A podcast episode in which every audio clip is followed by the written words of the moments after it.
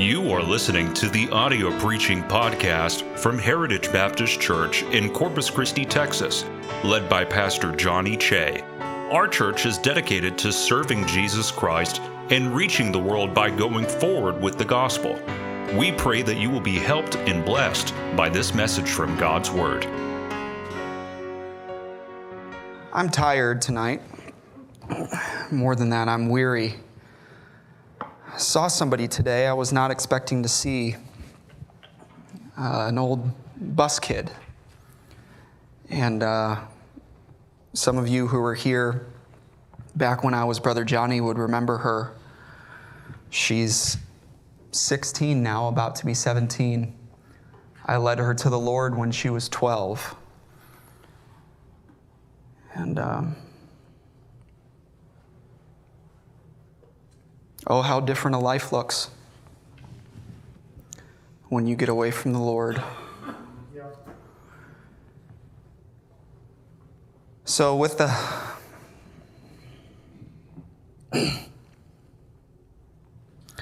with the heaviness of it all, I figured we'd eat some ice cream tonight. On Sunday mornings, I usually serve some meat and potatoes, and then maybe even on Sunday night, some bitter greens. We're going to have some ice cream tonight. I hope you don't mind. Whenever I'm feeling stressed out, you know, stressed is just dessert spelled backwards. You know that. So that's what we're going to do. It's going to have some goodness in there, though. So maybe some pralines and cream ice cream. It's got some nuts in there, some some good stuff for you. Or is it pralines? What is it? Pray, it's pralines, right? How many of you say pralines? Do you say pralines? Kate, Caitlin? We we got into, let's see, I was I was at, um, Dad says pralines. He also says looked, so we're not gonna we're not gonna talk about that. English is a second language for my dad. Some of the first words he ever learned were curse words, so we're not gonna listen to to him.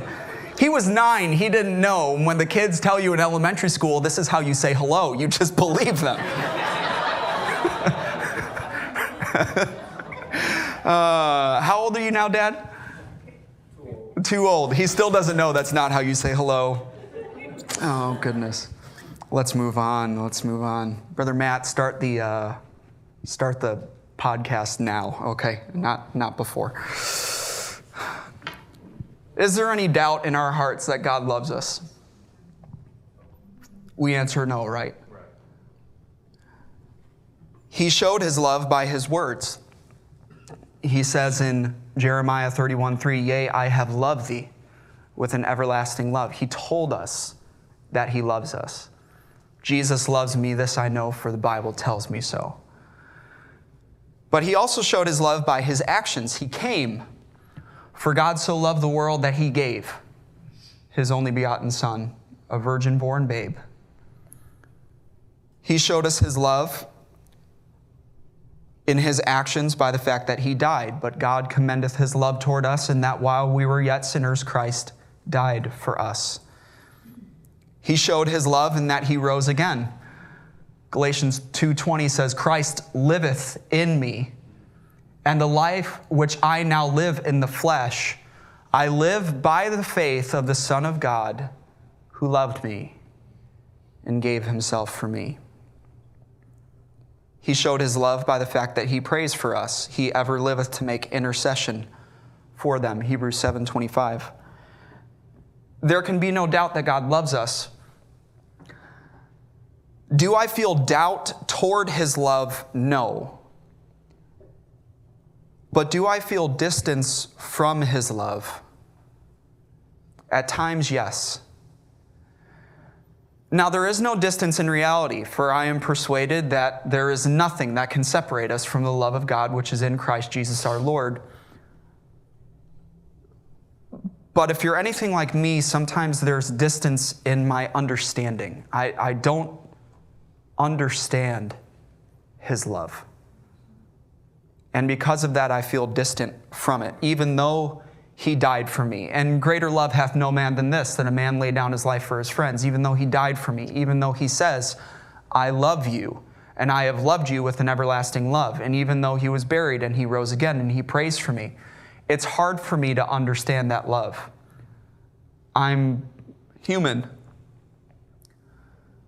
When I allow my sinful heart to consider how a holy God can love me, my understanding is darkened, not enlightened. Am I the only one?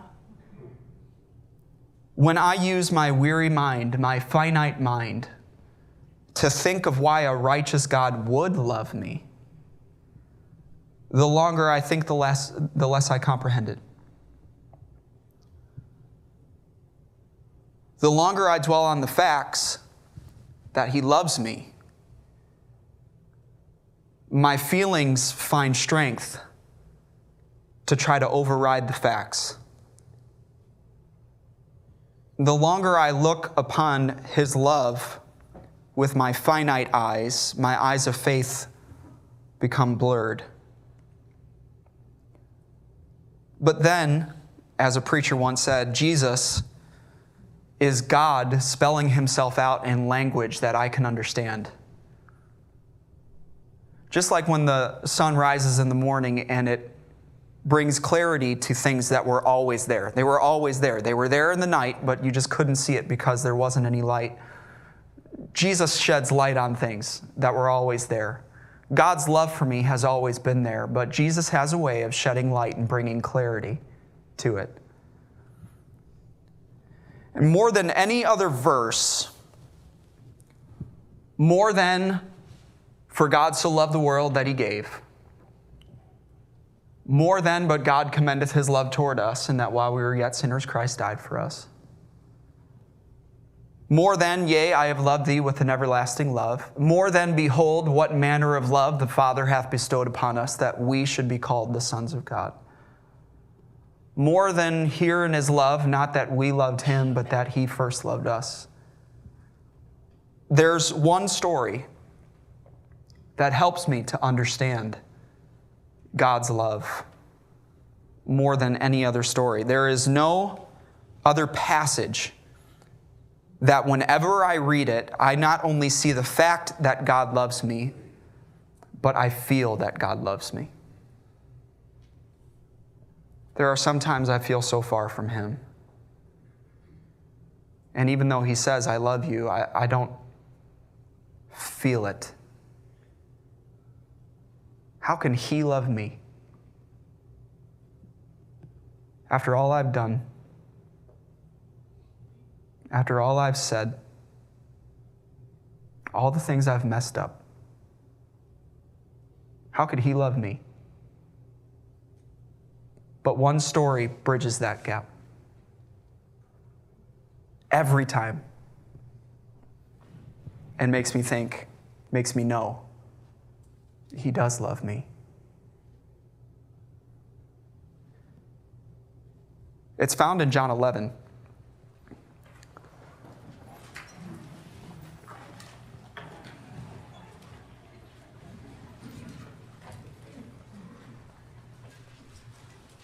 We know the story of Lazarus' sickness. And Jesus hears about this sickness. John eleven, verse five says this, Now Jesus loved Martha and loved her sister Mary and loved Lazarus. Verse three tells us Jesus didn't even need to know his name. The message was simply this, Lord, he whom thou lovest is sick. How many billions of people were in the world, and Jesus loved all of them, for God so loved the world. But they didn't have to say, Lazarus is sick. He whom thou lovest, that was enough. How much Jesus must have loved him.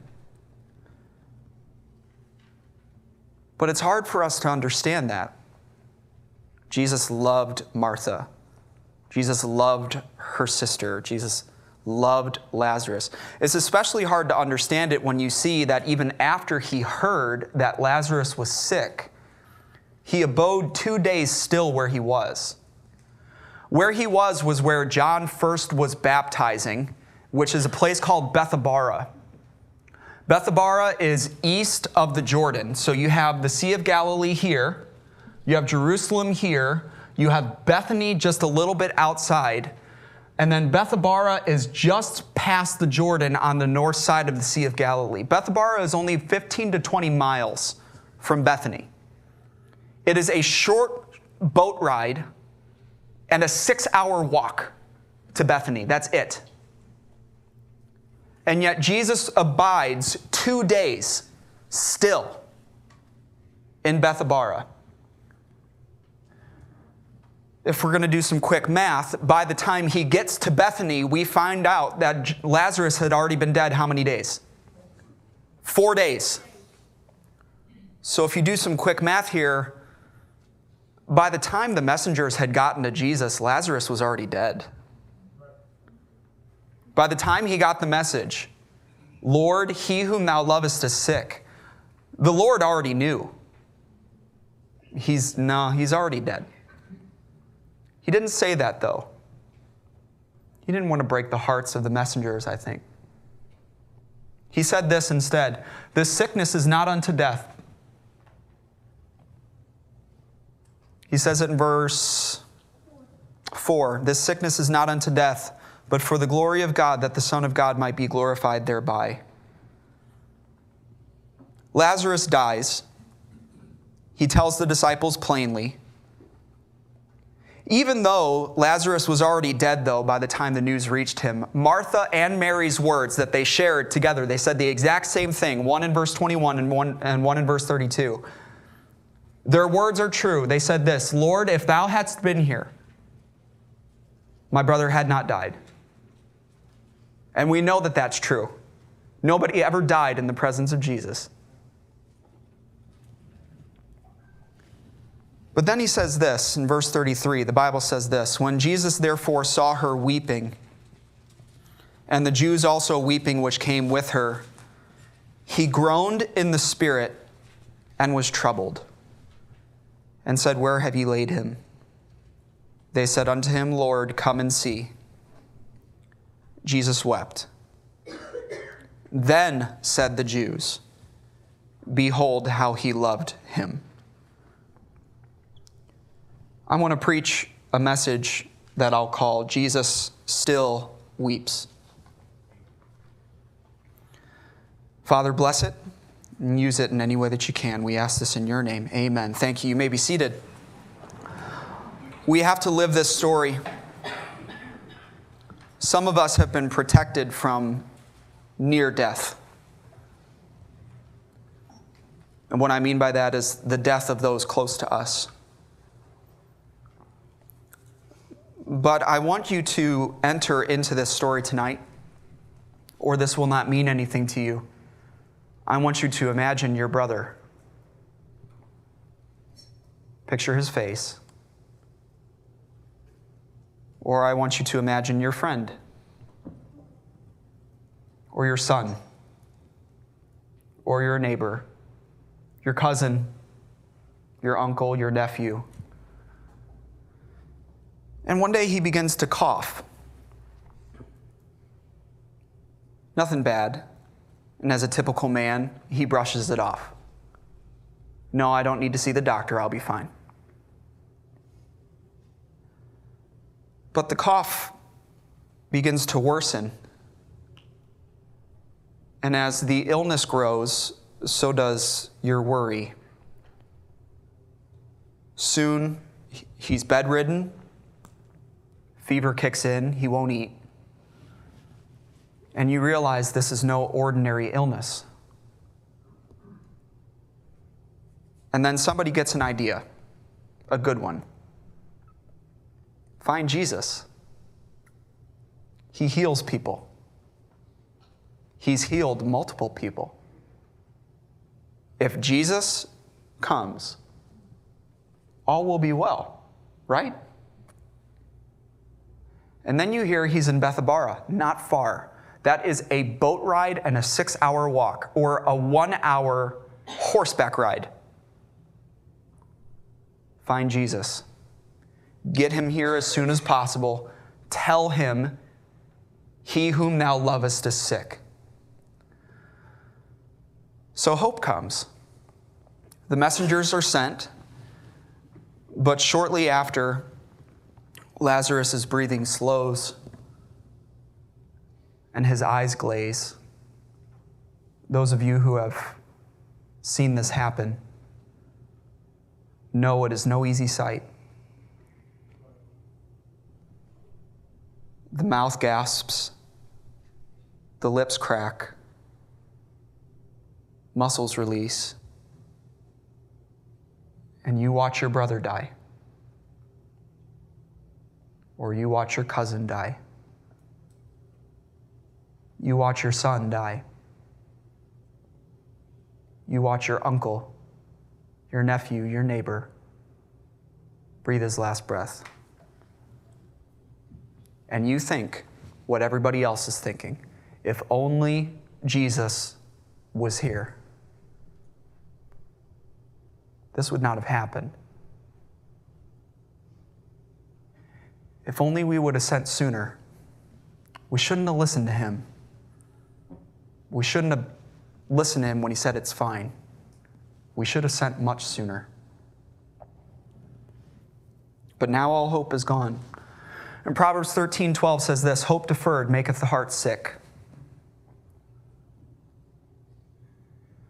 You have to realize the anguish of watching your loved one die. I held Miss Cooper's hand as she died.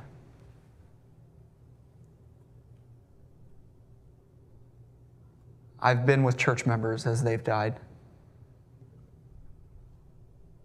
It's not easy. It sticks with you. Some people call it beautiful. I don't find it so.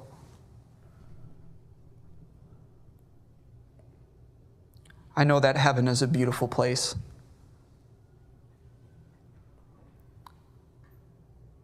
But I don't think we're insulting the Lord for crying when people die, because he did. You need to understand the anguish of unanswered prayer. Lord, please heal him. And he doesn't get better. The anguish of praying, praying, praying and asking, is Jesus here yet? Jesus, where are you? Have you ever asked, God, where are you? He's not here. Holding his hand as he dies, thinking there's still warmth in his body. Why doesn't he just breathe again?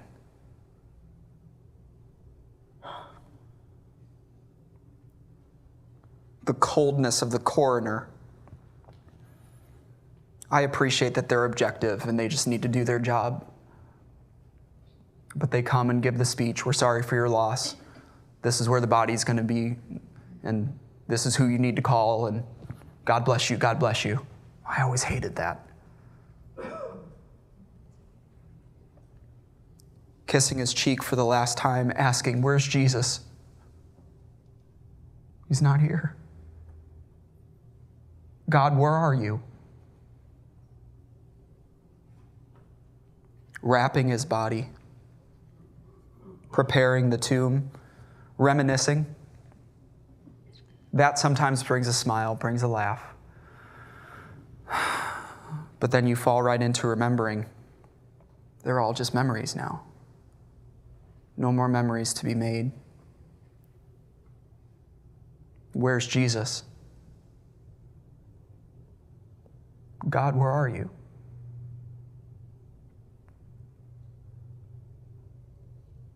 It's hard to sleep.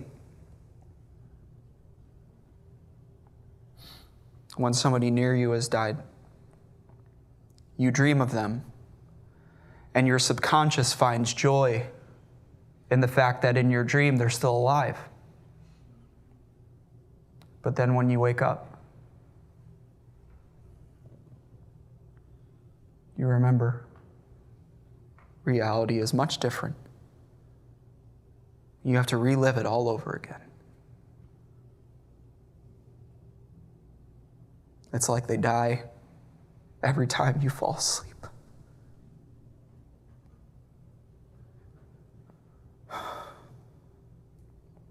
And then you awake to reminders everywhere. His coffee mug, his favorite chair, the pictures, his clothes.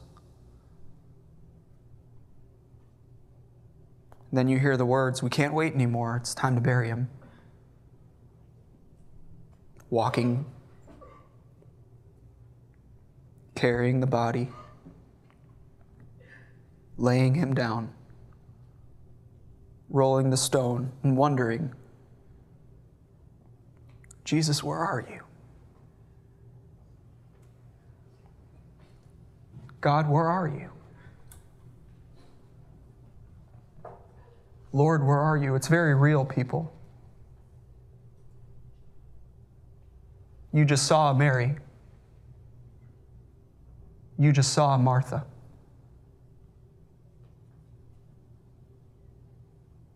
You just saw what Jesus saw in verse thirty-three. Heartbreak and tears. Not for a day, or two, or three, but four. Four days of asking, "God, where are you?" Finally, you hear, "The Master has come."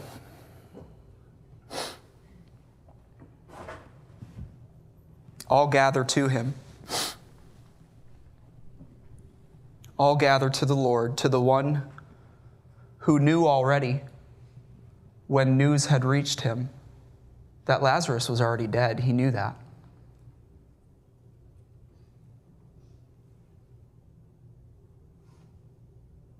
To the one who knew this sickness is not unto death, but for the glory of God. They gathered to the one who was about to say, "Take ye away the stone, and Lazarus come forth, and loose him and let him go." They gathered to the one who knew that the same Lazarus who was lying dead and cold was about to be eating supper with them. They all gathered to the one who they knew loved them, or at least they thought loved them. He said he loved them. And he loved Lazarus. And they all did what that lady just did. She's lost many close to her recently. They all cried before him.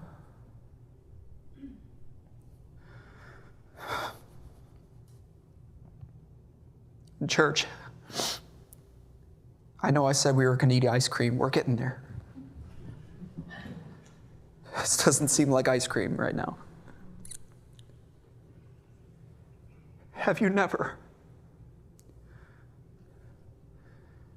And do you not now have something where you have been asking, "Jesus, where are you? Where are you?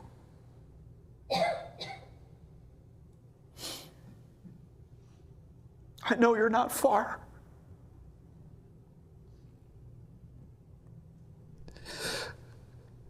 But I don't feel that you're here.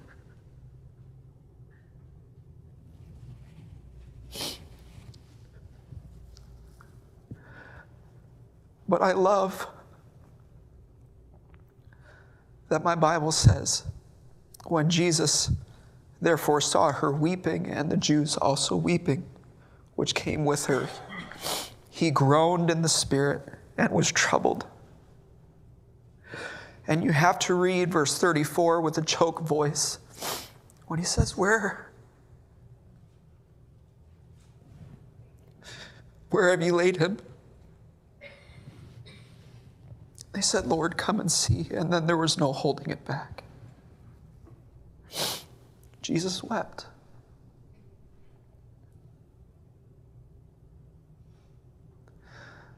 Then said the Jews,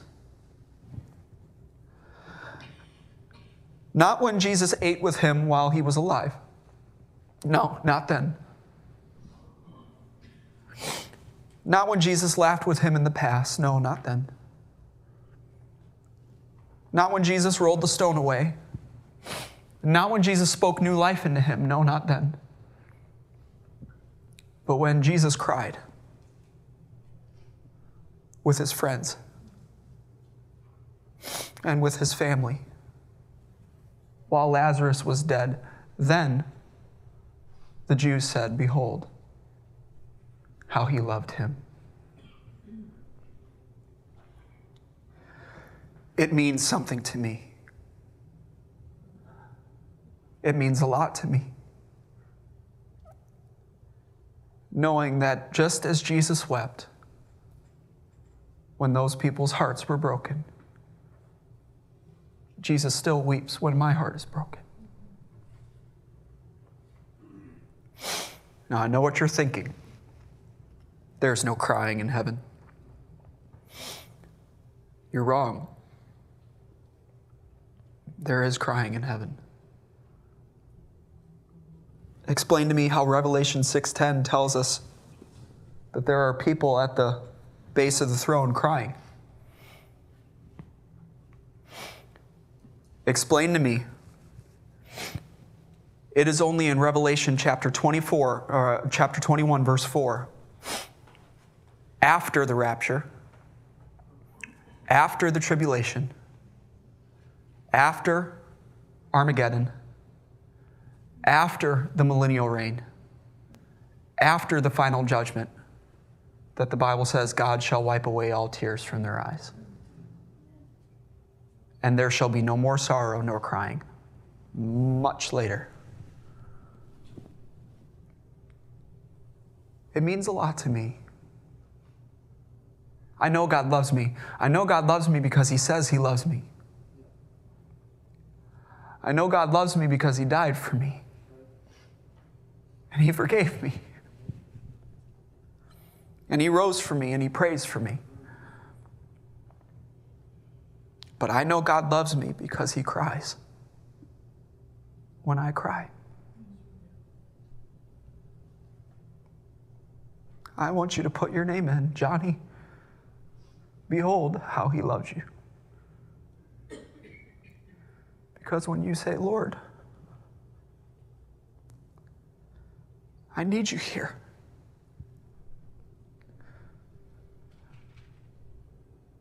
Jesus looks at the Father and says, Dad,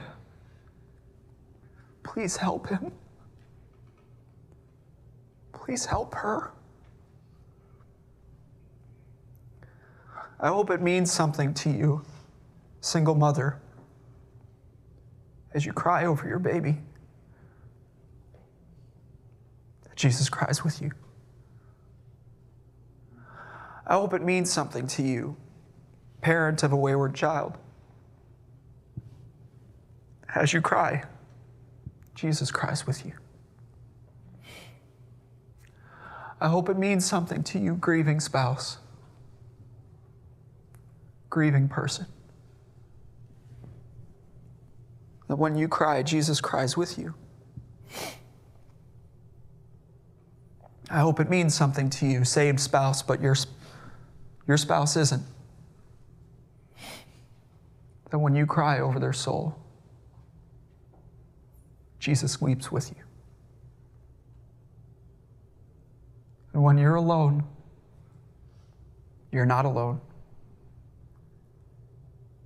When you're confused, he still weeps with you. When you're poor, he still weeps. Frustrated, he still weeps. Addicted, he still weeps. Afflicted, family issues, financial issues, friend issues, he still weeps. When your family is divided because you're trying to live right and they don't want to follow,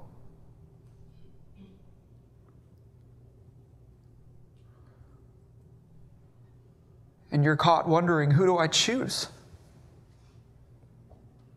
Do I choose my Savior or do I choose my mom?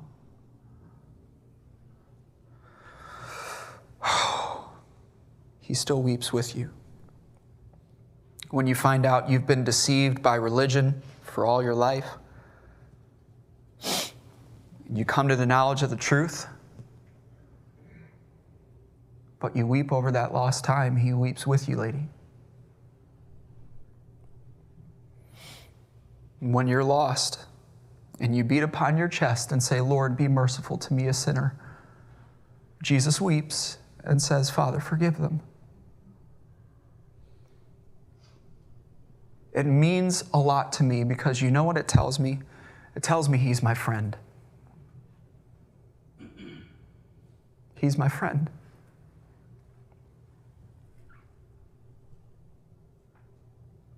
And those come at a premium.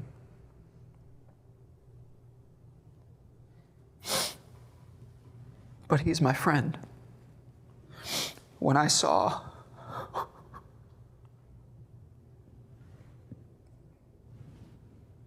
when I saw that little girl who I remember leading to the Lord,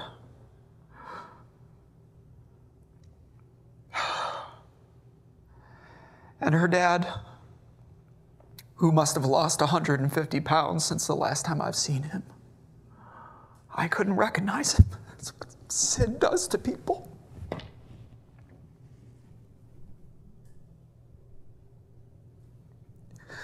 He left my office and I wept and I said, oh Lord,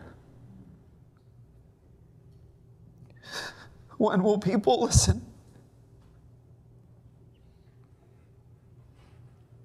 When will people listen to the preacher?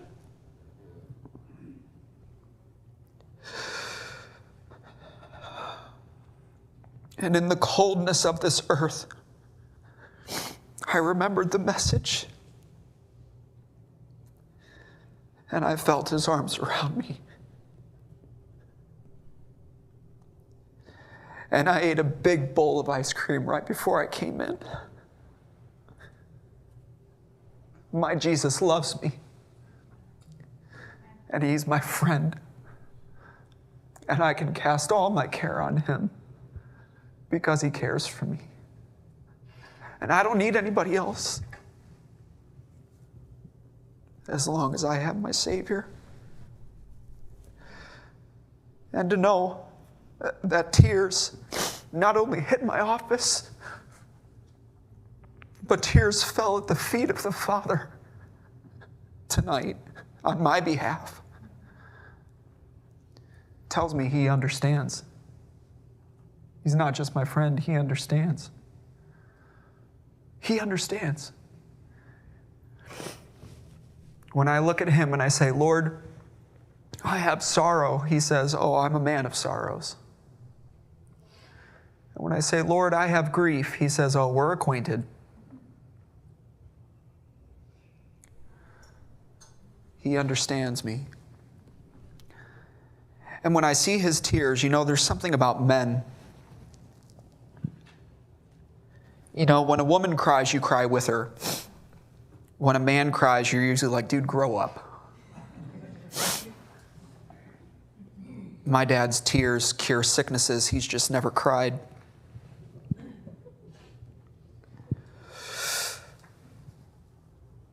Jesus could have held it back. He held back the Red Sea.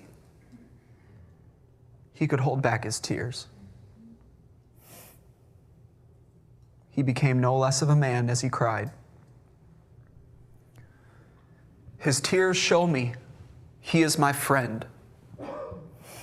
His tears show me he understands what is going on in my heart. And his tears show me he wants to share. He wants everybody to know. He's not hiding it from anybody. I bear the burdens of my people.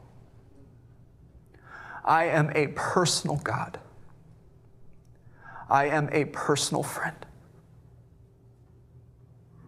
And when they hurt, I shall hurt with them. That means something to me. Even recently, as I've cried over people and things, my wife has come near, hugged me and held me like the baby that I am. And we cry together. There's comfort in that. That dad looked at me and said, "Pastor, I don't know what to do."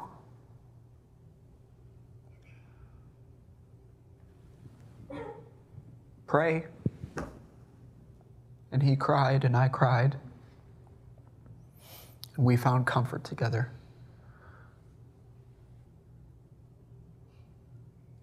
All I want for you to do tonight is remember, he is your friend also. Don't despise such a friend. Don't run from such a friend. Some of you run from him. You run from him, you hit rock bottom, and you come back. He's always been there for you, hasn't he?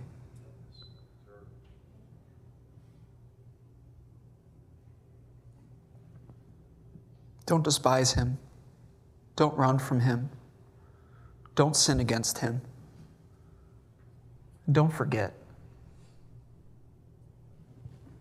that as he loved us, we are supposed to love each other. As he loved us. The invitation for me is simply, Lord, I'm so thankful that you are not some unfeeling angel. Angels don't cry. I'm so glad you're not some indifferent Lord, but that you came down personally so that you could know how I feel when my heart is broken. Have you ever seen a bird flying into what he thinks is an open room, but he hits some invisible barrier and it shocks him, even kills him?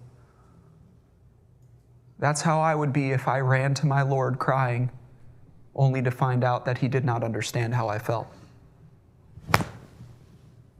And it would shock me to death.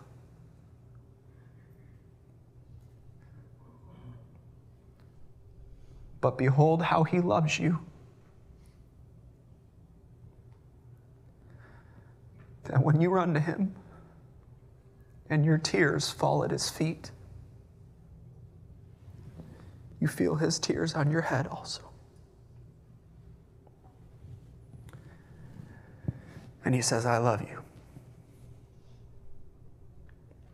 Don't forget, that's the Lord that you serve.